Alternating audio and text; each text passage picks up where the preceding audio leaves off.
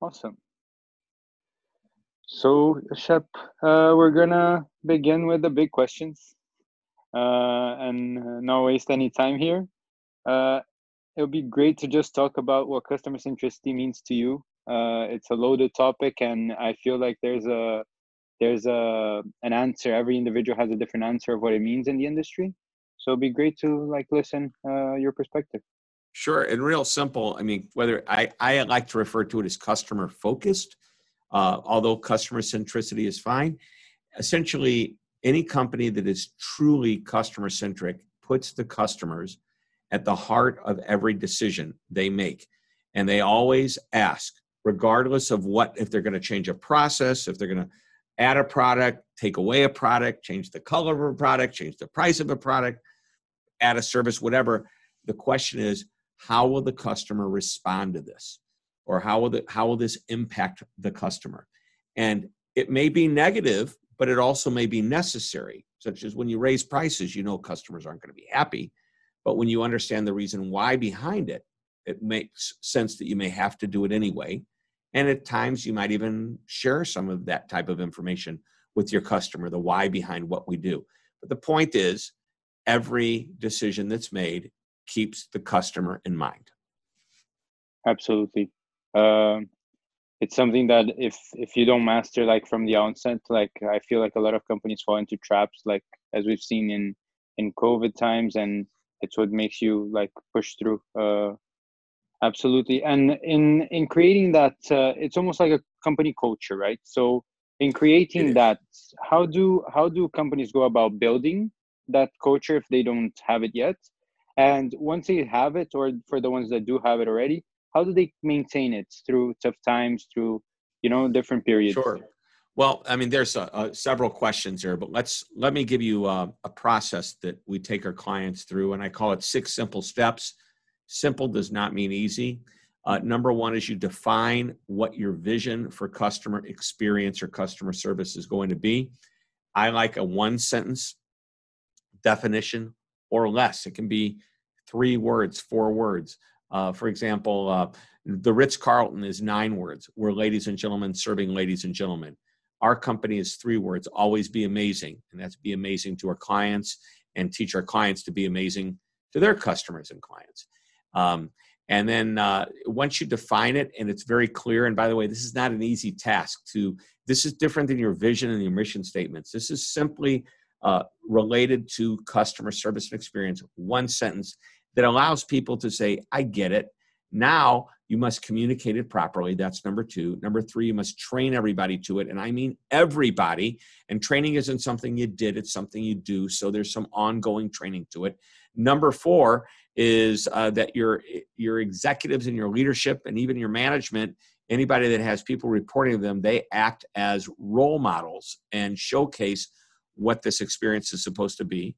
Number five is that these leaders keep everyone in alignment. Could be one person, could be a department out of alignment, could be an entire region if it's a worldwide huge company. Uh, and the leader's job is to make sure everybody stays focused and in alignment. And finally, number six, you celebrate when it works. You let everybody know they're doing a great job. So you define it, communicate it, train to it, be a role model, uh, and demonstrate it. Number five is to uh, defend it when it needs to be defended, keep everybody in alignment. Number six is uh, to celebrate when it works.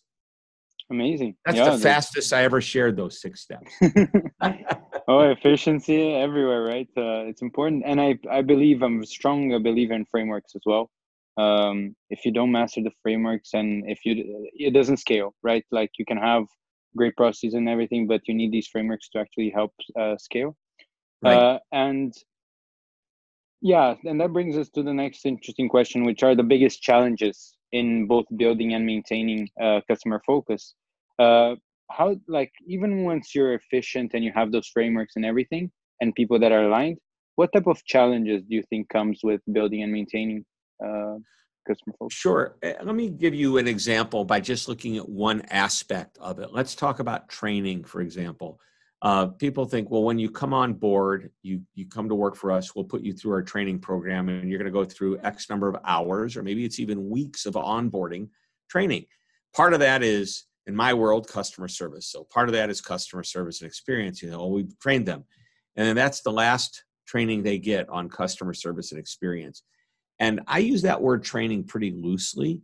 I believe that once a week, if you want to do it once a month, I think that's a little too far out, but once a week to spend five minutes as part of a meeting discussing what went well, what stories you heard that were great, things that you heard that popped up that were problems that you're going to show everybody and share it with how to eliminate or mitigate. I mean, you have these ongoing discussions that keep it front of mind. I think it's very easy for companies to get very distracted and forget to do that or just say we don't have time to do it. Uh, I mentioned the Ritz Carlton's mantra earlier, or they call it their credo or their, I don't know, whatever. I, I call them mantras, um, one sentence or less. The Ritz Carlton, everybody, when they come to work, they understand what that credo is. And then there are 24 gold standards that drive that. And each day, and it doesn't matter whether you're in the Ritz Carlton where I live in St. Louis, Missouri, whether you're in London where you are, or you know, uh, uh you mentioned you, you, Portuguese, so uh, Brazil. Is that where you say you're from originally? Brazil. Brazil? Yeah. If there's a Ritz Carlton in Brazil, you will experience the same gold standard on that day. 24 days in a row. You come to work at the beginning of your shift. Your manager has a pre-shift meeting, and part of what's discussed is the gold standard. Hence, training. They may spend two minutes on it and then they do it the next day. At the end of 24 days, they've gone through all 24. And guess what they do on day 25? They repeat and they start over again. At the end of a year, everybody's heard it about maybe close to 10 times. They've heard these different gold standards and year after year after year. And it's ingrained in their brain. And they get it and they understand it and they they live it and they they deliver. Amazing. Yeah, it feels like yeah, it's almost like a meditation so that idea of like just making sure that you have the discipline every time um, yep. and i think yeah. that's exactly the right word discipline. Yeah. Absolutely. Absolutely. Uh, fantastic. No thank you for that. Uh, now just uh, like branching out uh, from these macro type questions uh, it would be great to talk about tools uh, tools in the SCX space like primarily um, broadly specific however we can we can we can dive into them. Uh, but it'd just be interesting you as a CX professional as one of the most respected and top people in the CX uh, space what type of tools do you use and you admire that um, yeah what what type of tools do you look up to? So you know be, i am a uh, you know i guess a thought leader in the industry if that's a term that others have given me an expert in the industry. So i personally don't implement the AI and the CX features and, and uh, tools that at larger companies that have customer support departments. I'm uh, brand agnostic, if you will, and that I won't specifically mention one brand over another, but I'll tell you what I enjoy seeing most. Um, the tools that are best out there, especially digital tools, they allow a customer to seamlessly transfer to a human being. So if I'm talking on a chat bot, if I'm in a virtual uh, response system. Uh, all I need to do to get out is hit a number, or maybe even the system recognizes they're not answering my question based on my responses and says, let me get you over to an agent right away. And then I don't have to start all over again. The agent can see what I've been doing because the system delivered to the agent who I am. And I'm already pretty much authenticated, if you will. Maybe one extra question, but you don't have to send me through the whole process all over again. Uh, I love I love that continuity. Call it omni-channel continuity. Um, I I really love to see um, the CX really come from the inside, where it's more EX, which is employee experience. We can actually take tools like a chatbot and set it up to support the agent and not the customer. And by supporting the agent, the chatbot can listen in on the conversation, or the agent can type some basic questions and the chatbot can give back suggestions. And then, human to human, uh, the agent talks to the customer and shares uh, with empathy and some type of enthusiasm, maybe uh, how to best, you know, give this answer uh, that the chatbot's given, and it just humanizes the whole experience. So I believe that's those are good uses of these tools, and the ones that are capable, like in a chatbot, the ones that are capable of recognizing customer confusion that automatically flips it to the customer or says, hey, I'm not sure I'm getting this. Would you mind if I pass you on to an agent? Ask that question. I mean, I think that's a, a great way to go. The customer is going to be very, very happy that that happens. Also, companies need to give customers self service solutions because some customers want that. And we need to teach them where they are and how to use them properly so they get the most out of what we do. Absolutely. Uh, if I can like just follow up that because I think it's an interesting uh, thing, uh, an interesting debate. What do you think about like humans, uh, human-centered technology, right? So uh, these chatbots that connects you to humans and agents and stuff that help you, versus just uh, uh, machine learning AI uh, centered technology? How do you mm-hmm. think about those two in the world today? I, I think that uh, the latter is uh, greatly improving. Just year over year, every year, I'm amazed at the improvements that the technology makes. It's not perfect yet. I think the uh, AI skills of a of a true interactive chatbot are still minimal in that they can handle simple requests like where's my you know you, you people who are listening don't realize but i have an amazon echo and i can ask the echo where's my where's my shipment? You know um, you know what's the weather today? I mean it can answer very rudimentary questions. Uh, i can be talking to my bank um, you know through ai and you know find out what my balance is. I can find out if a shipment's uh, gone out and track the shipment. But if i got a really difficult question to ask it's probably not going to be able to handle it. So um, I think that the companies that figure out where that point is and find the balance between online or digital and direct, uh, I think that that's those are the ones that win. Absolutely, fantastic insights. No, absolutely. Um, awesome. Uh, in that in that sense, um, like diving, uh, like still in the tools, uh, like arena uh, I'd like to jump like talk to talk about more about the problems that CX professionals uh, face. So from your from your experience in the space, what type of problems do you do you encounter uh, recurringly, or that you see peers like facing that you feel like tools are maybe lacking uh, sure. for for them to uh, solve? Yeah, a couple of things. Many times solutions are are are implemented that are great for the customer, but add a layer of difficulty to the agent, which really frustrates the agent and can actually work the reverse effect that you want on the customer when they finally do talk to an agent. So that's one thing to consider. Uh, the other thing is that um, multiple programs, as opposed to the the programs that claim a single pane of glass, which means it's all on your your your desktop and a dashboard. Uh, I don't believe. I believe today uh, you can have multiple programs, but they must be integrated in such a way that it's seamless. Uh, I can't remember what the number was. I wrote about this probably about a year and a half ago in one of my Forbes columns that had the number of times an agent switches screens to move to a different program in a day is like it's not in the you know tens it's not even in the hundreds it could be in the thousands you know in an hour you might switch 80 90 100 times between different programs. That's just hard work on the agent's part, you know. Now, I'm not suggesting that there is a there, and by the way, there are solutions out there that may be able to handle everything, but the best solutions that are out there will also be able to bring in uh, and interact and interface with other solutions to create that seamless solution for the agent.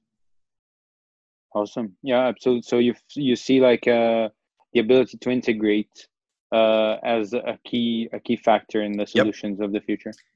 Integration to get to close enough to the single pane or or major one dashboard that's up there. So absolutely awesome. No, thank you for that. Uh, great. Uh, now just moving a bit outside of uh, the CX space and just trying to understand who Shep is more as a person. Uh, like how do you stay how do you stay on top of the game after all these years? Uh how do you improve yourself? How what type of resources books blogs podcasts uh, are you consuming every day to to become better and better? Yeah i wish i had time to listen to podcasts. I don't go i mean i walk to work every day and my walk is literally 200 and some odd steps out the front door of my apartment building to two buildings over. So i don't have time to listen to a, a blog Uh, but what I do is uh, read about 15 plus 20 articles or so every single day. Um, I also read books. Uh, you can't see, uh, but if, if, you look at my video over there, I've got a stack of four or five books. I've got a stack over here. I just order more, and I just read books. And people send me books all the time too. I read about mm, on a good year, I'll read 40. You know, uh, when I I tell you, it's harder. I'm, I'm traveling virtually non-existent travel, but I always used to on the way to whatever engagement I'm doing. If it's a speaking engagement, on the way there, I study and I look at my notes and I rehearse my speech in my head and work on whatever I have to work on for the client.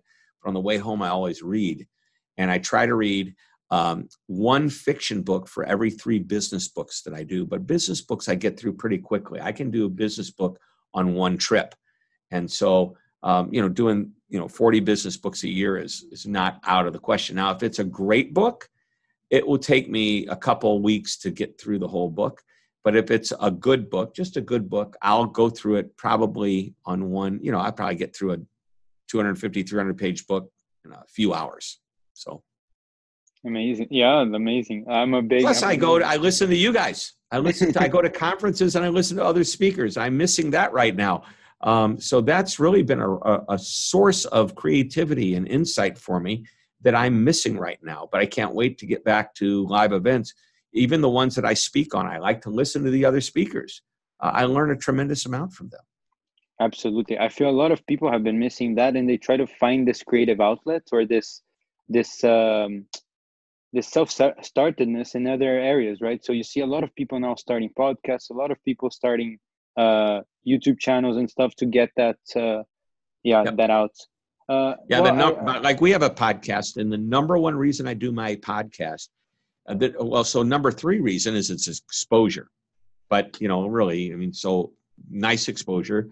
Number two is it's something for us to promote, but number one, I get to hang out for 30 minutes with a really smart person and pick their brain and ask them questions and learn about what they're reading and writing and and uh, doing with their company. So exactly, me too. The minds here because mine is the same purpose, absolutely. so I'm just taking this opportunity exactly just to learn from you, and no, it's fantastic. And I I love something that you mentioned there that like in the trips you you rehearse in your head the speeches and stuff, and it links back like uh, we're gonna talk about the key skills of CX professional soon. But one of them is communication, right? The ability to communicate both verbally and and uh, in speech. Uh, what type of uh, what's your ritual in preparation for your for your big speeches and everything that you're famous for? And how do you prepare? How do you sure. how do you build the um, confidence? um, it is pretty much a ritual. Um, i i i mean in the perfect world and whether or not causing me delays and me like barely making it uh, to wherever i'm supposed to be or getting it at a reasonable hour uh, there's a couple of things that number one i believe three important criteria for success of any speaker is to number one know your material uh, and I work very hard to understand the client and what I'm supposed to do and what my goals are. I actually, early on, I, I have a pre programmed questionnaire. And there's several questions like, you know, what are the three key points you want the audience to, to know when I'm finished based on what they know what I'm going to be talking about. So uh, I like to ask what success criteria looks like. I do it in the form of a, a futuristic type of question. If we were to get together a year from now, what would have had to have happened for you to feel that the time that I spent on stage with this audience was successful? You know, what is that big outcome? Um, I want to know uh, as much as I can about the company. So I go through, I guess, the pre-work, the pre-speech uh, call. Sometimes I'll have several several calls. I'll, i may call customers uh, just to have insight. And I may only be doing a 30 minute speech, but I'll spend hours making sure that they get the right information once I've given that outline uh, to the client and they approve what I'm going to be doing, I then, uh, when I'm on the airplane, I'm, I'm working on it, going over it in my head, always the night before, looking at the notes. First thing in the morning when I wake up, I look at that outline and those notes. My goal is to have the entire speech, no matter how long it is. It could be three hours long. And I've done three hour speeches with a couple of breaks in the middle. But I want every point that I'm going to make in an outline to fit on an index card or maybe one sheet of paper at the most. Big letters so I can spot it, you know, if I need to look down. If I know my content well enough, I just need one word to trigger. And so uh, I, I, up until a couple of years ago, didn't even use slides. I now use slides not for my benefit, but for the audience. But it, it I need to know what's coming up on the next slide anyway, and sometimes you can't see that. But uh, if I, so the point is this: I know my, I, I, I prep well. But number three points: I know my content, I know my audience, and then I know myself. Absolutely, no, that's fantastic. That it's inside beyond like uh, I just learned a ton here for my own role. For I'm sure like uh, our listeners will learn for their own roles as well. This type of ritual and this type of systematic approach to to our to the problems of our daily life to our tasks is invaluable right that's how you that's it compounds and that's how we actually uh, make big change in whatever we're trying to accomplish yeah I mean, um, if you stayed um, out all night last night and you got up to do this oh. you know interview today the energy might be off you know i went absolutely. to bed last night reasonable you know i've got three of these today to do i'm very so, thankful that things have been changing oh, no. now with the idea of yeah. uh, wellness and people understanding how much right like the best nootropic is sleep right and people yeah. you so absolutely. Uh, yeah i'm very happy that that uh, people share that mentality. Um awesome. Yeah in terms of that like uh is there any person specific that you that you uh follow in the CX space that you admire uh, that you like a mentor or or peers that uh, you're always revisiting their work? Sure wow you know it's funny because i used to have lots of mentors and now i seem to be the mentor for many and and but there's i don't know how much i'd call them mentors but they're people i collaborate with. They're the minds that i respect. And there's quite a few. I don't want to leave anybody out but i mean um, it's it's i just i love my my peers uh, you know i talk to a lot of them on a regular basis and you know one of my favorite guys Jay Baer uh, uh, you know uh, Jason Dorsey, um, Dan Gingiss, um, you know, uh, James Dodkins, I, you know, Jeanne Bliss, uh, Lisa Ford, Mark Sanborn, Scott McKain, and I can go on and on with a, a you know, just you know, John DiJulius. Yeah, apologies for putting you in. I don't want to leave anybody out. And you know, I'm sorry I put you. The best question would have been like, "What's the like the biggest podcast you always recommend to your friends and to colleagues?" That would be a yours. better one. Yours. Uh, I recommend Amazing Business Radio with Shep Hyken. uh, uh, that's the, exactly, exactly. Never stop selling, and uh, no, absolutely, we're big fans.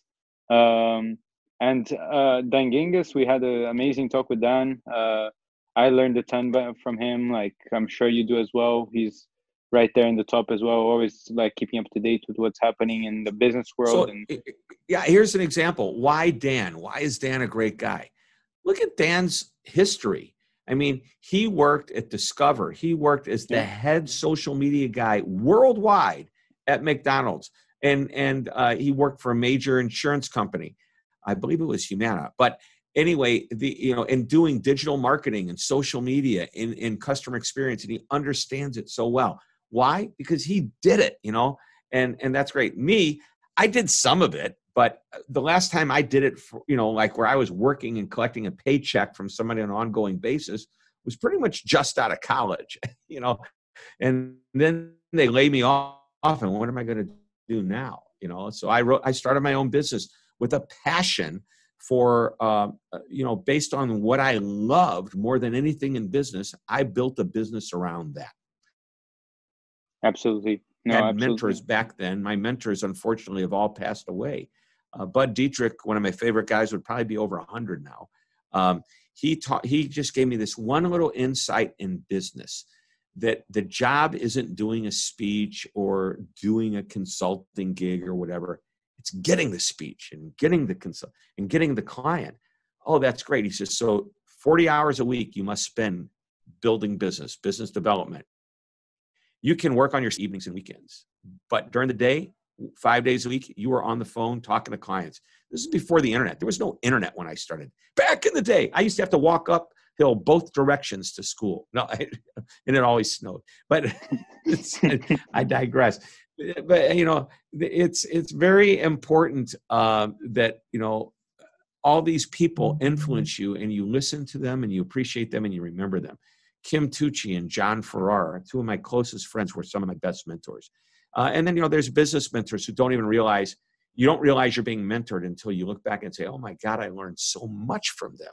So you know? true. Yeah, absolutely. And one thing about the CX space that I see that is quite rare in other spaces is this community, right? So they love to share, don't they? They love to share, and they're very. They see that as like almost as a duty that everyone has to share the knowledge to each other, and I think that strengthens, right? So you see a lot of that in in a, few other industries that uh, that don't have that, but that the most successful people manage to get there because they had that close community to catalyze their learning process, which I think is like very rare to see. Like in you see in finance, we don't. There's nothing like that.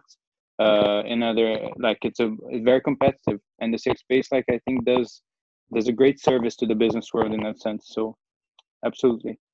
Um, great, uh, Shep. Thank you so much for that. Uh, now we're just gonna, if we can, talk about your career and uh, just talk like with the with the young kids in mind that are thinking about career uh, in the CX space, sure. are confused about it, or want to learn more about it. So, if we could just start like just talking about uh, a bit a bit about uh, yourself and how you ended up in this career, uh, where you started, and the main inflection points along the way. Yeah. Uh, so I started, I pretty much have been doing this since right out of college. Now, understand that I loved the idea of taking care of customers. Uh, from the very beginning, I had a magic show business. I was 12 years old. My parents taught me how to make those customers love me beyond having a good show. Um, you know, showing up early, staying a little bit late, writing thank you notes, uh, calling a week before, confirm, making them have confidence that everything was going to go fine. And of course, everything did. Uh, I worked in in retail uh, when I was in high school and college. I worked in a restaurant. I worked in nightclubs doing my entertainment. Uh, I used to, you know, the magic. I graduated from birthday parties to nightclubs, but I. I saw and understood that even though I was the entertainer, and people would so disagree with this in my business, if I saw a table was struggling I would go over and help smooth out the situation. I viewed myself as an ambassador of the club. And that meant if I had to pick up a dirty dish off the table and put it away, I was not beneath doing that. Um, and I believe you just do what it takes to make that customer happy. Um, so I had this in my blood. So starting out, um, I would say the advice is what is it that you want to do? What is it that you're passionate about doing? If you could do one thing in your job all the time and only do that, what would it be? You're probably never going to find that job. But if that job has a big part of that, you're going to be really, really happy. You know, somebody once said, um, you know, love what you do and you'll never work a day in your life.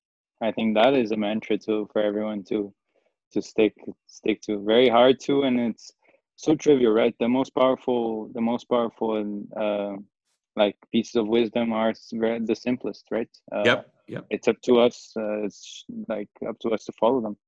Um, completely agree with everything, Shep. Uh, do you see any secrets to succeed in the Korean CX beyond the, beyond the mentality and the mindset that you just spoke? Uh, is there a specific avenue that people take, or yeah, like- I think any any approach you have is a disciplined approach. Um, I'm a very disciplined person for example, you know, I have a seven day a week content marketing schedule that includes blogs, videos, podcasts, tweets, Instagrams, everything, uh, you know, uh, major articles that I write.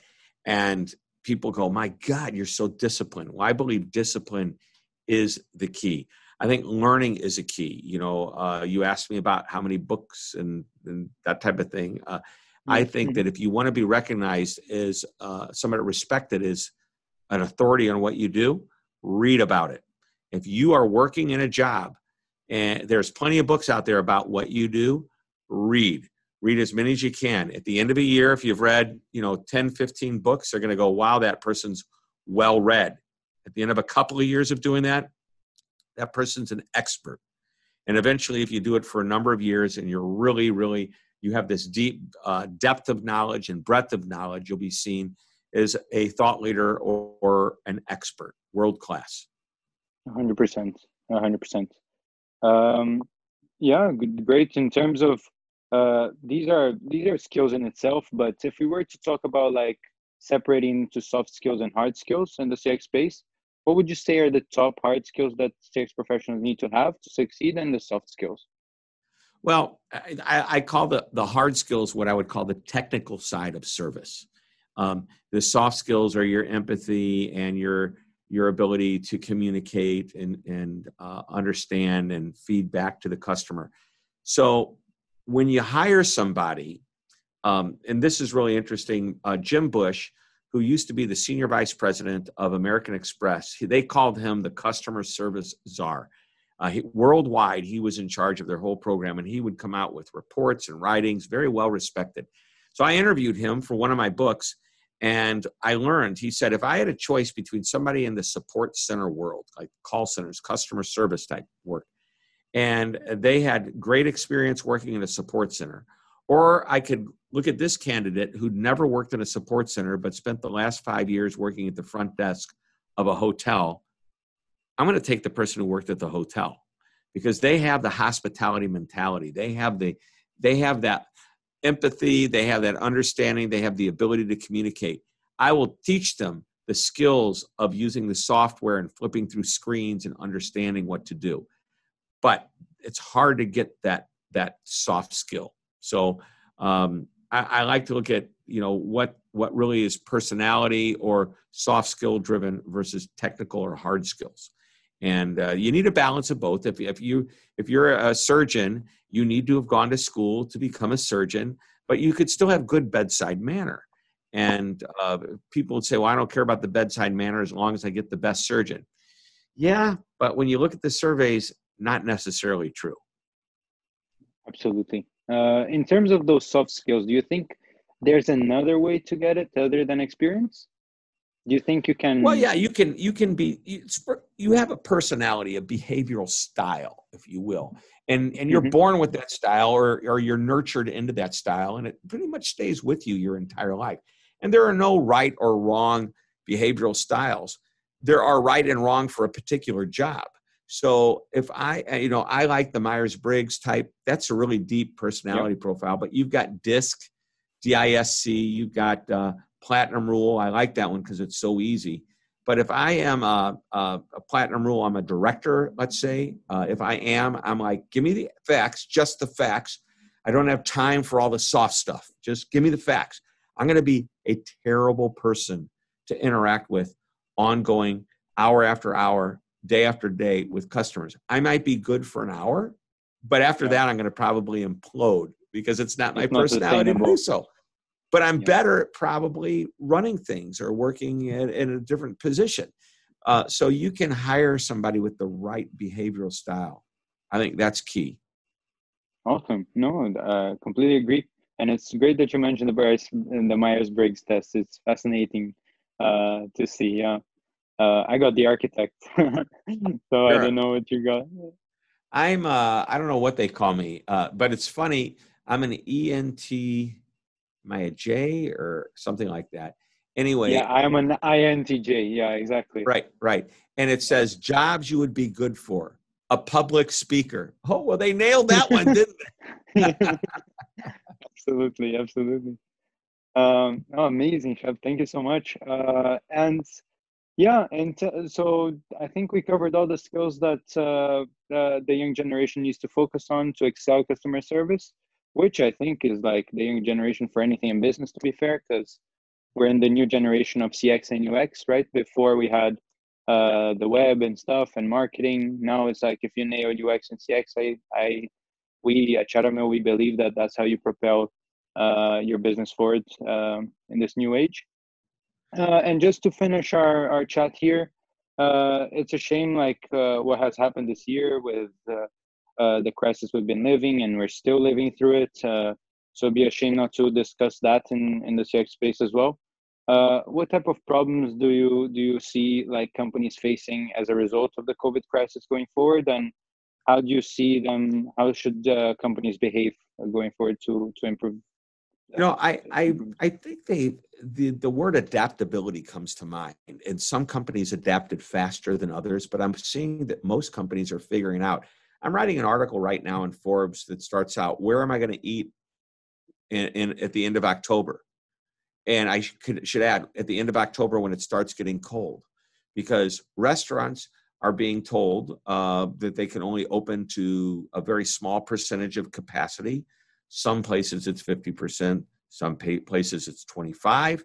And how does a restaurant that, that you know, number one, uh, they have to pay their rent, they've got to pay their people, and obviously they can cut their people, but they can't cut their rent. I don't, I don't know unless landlords are extremely generous, and some are at this time.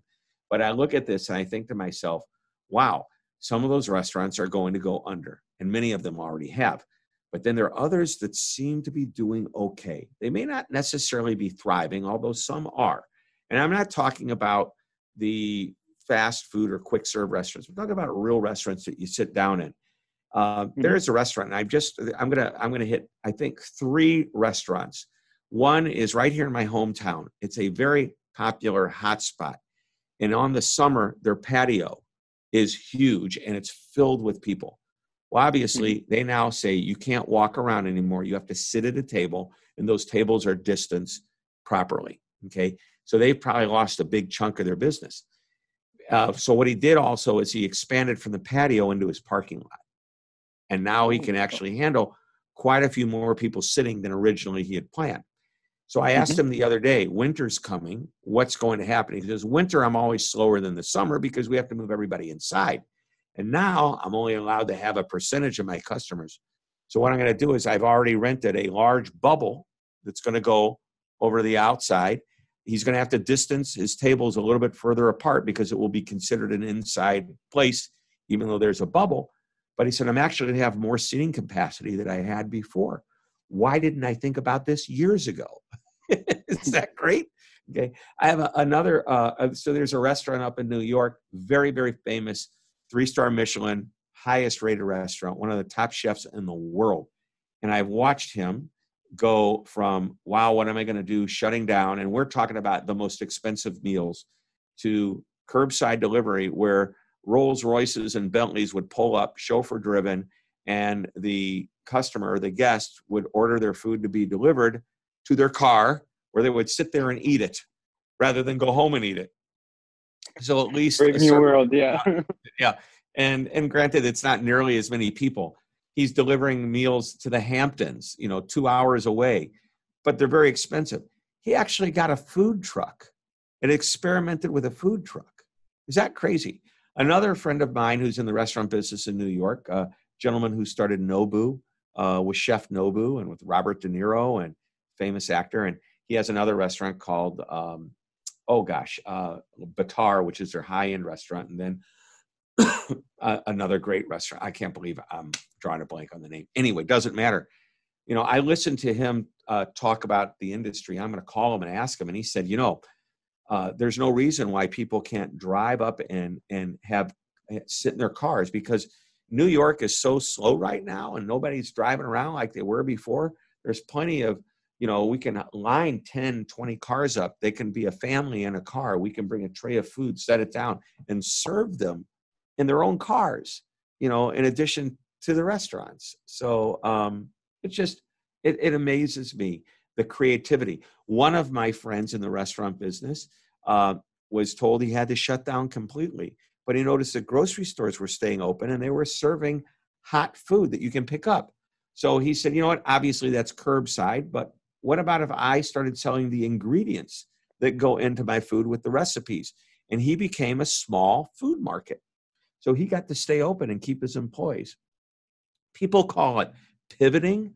And I, I used to call it pivoting up until recently. But when you pivot, here, I'm going to pivot for you and you tell me what you see. You know, I know yeah. we're on video. What did mm-hmm. you just see? You saw my back. Yeah. You know, when you pivot, you turn your back on something. So why not say, let's not pivot. Let's just be, you know, uber flexible and be able to 100%. consider other opportunities. Yeah, being resourceful, right? Like that's the it's that uh, idea of like desperation really forces you to be resourceful and creative. Wow, uh, I'm I'm blown away by the examples you brought. Uh, like I had no idea. Like the very creative by using his own his own house and his own garage as a as a place of business and everything is it just ingrains this like skin in the game that I feel like a lot of people didn't have before. Or Yep. some people didn't have access to that, right? And you, if if we are all able to tap into that even more, I think good good things can come from from this uh, from the this hardship that that we're facing. Yeah, I, Um, I, uh, people say, I was asked recently on a call, uh, there were a number of, of people who do what I do for a living, and we are sitting around a group. They said, you know, we'd like, before we begin, just as a reflective exercise, what are you most grateful for right now in your life? And people were saying, I'm grateful for my family. I'm grateful, you know, even though COVID was bad, there was some, I got, I was forced to spend time at home, and that turned out to Mhm. be a good thing. And I said, you know, um, I'm just going to be straight out and say it. You know, I'm, I'm if, I wish it never had happened, but hey, I'm grateful that COVID happened. But bear with me, it isn't about the death and the ugliness of the disease. It's about what it forced me to do and forced me to think about. Uh, I got to spend 11 weeks with my daughter who came in from New York. She was furloughed and she lived with us for 11 weeks. When is that ever going to happen again with one of my grown children? You know, and my other daughter came in for three weeks and my son came in for quite a while and it was great to be able to experience that but it also really forced me to change my business uh, granted i'm still talking about the same things and doing the same things i just have a completely different delivery system of doing it uh, i am no longer getting on a stage in front of thousands of people yet today uh, i was paid to do a virtual presentation in front of hundreds of people virtually and when I do a virtual mm-hmm. presentation, it's not a talking head. I've got great visuals. I've got motion that I bring into it. I've got you, you know, again, people are, are, I've got this little box over here that allows me to switch camera angles and slide, add slides, and and you're you're watching more of a TV show than just a talking head. And I was forced to do that, and it's a new skill. I love it. Uh, it's a little bit different business model, so that's kind of fun. Breaks the monotony of the last I don't know how many years.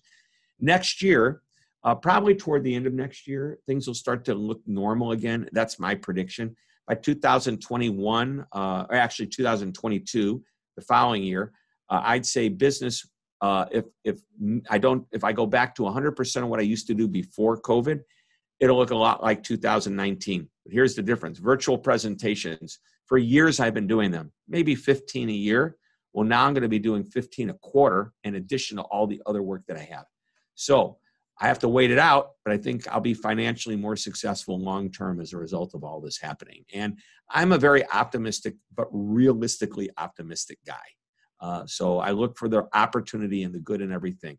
And if there's bad, I try to figure out how to work around it um, and hack it and and try to get it out of my life if possible. Absolutely, absolutely. I think that's uh, it's a great note to end. Uh, just always try to focus your perspective on the things that you can change right? And the things that you can't, just try to look at it in another prism. Um, yeah. Shep, thank you so much for your time for this lesson, this masterclass that you just gave uh, me and our whole audience, I'm sure. Uh, oh, my pleasure. pleasure. It's as, my pleasure. Yeah. thank you so much.